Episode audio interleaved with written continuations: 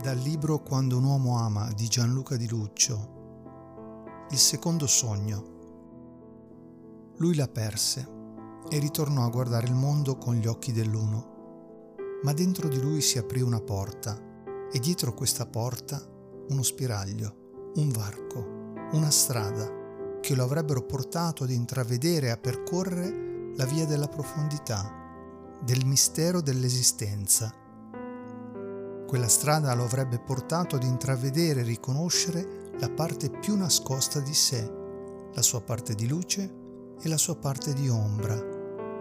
Attraverso l'amore e il dolore lui conosceva, ti conosceva, si conosceva, ti riconosceva e si riconosceva.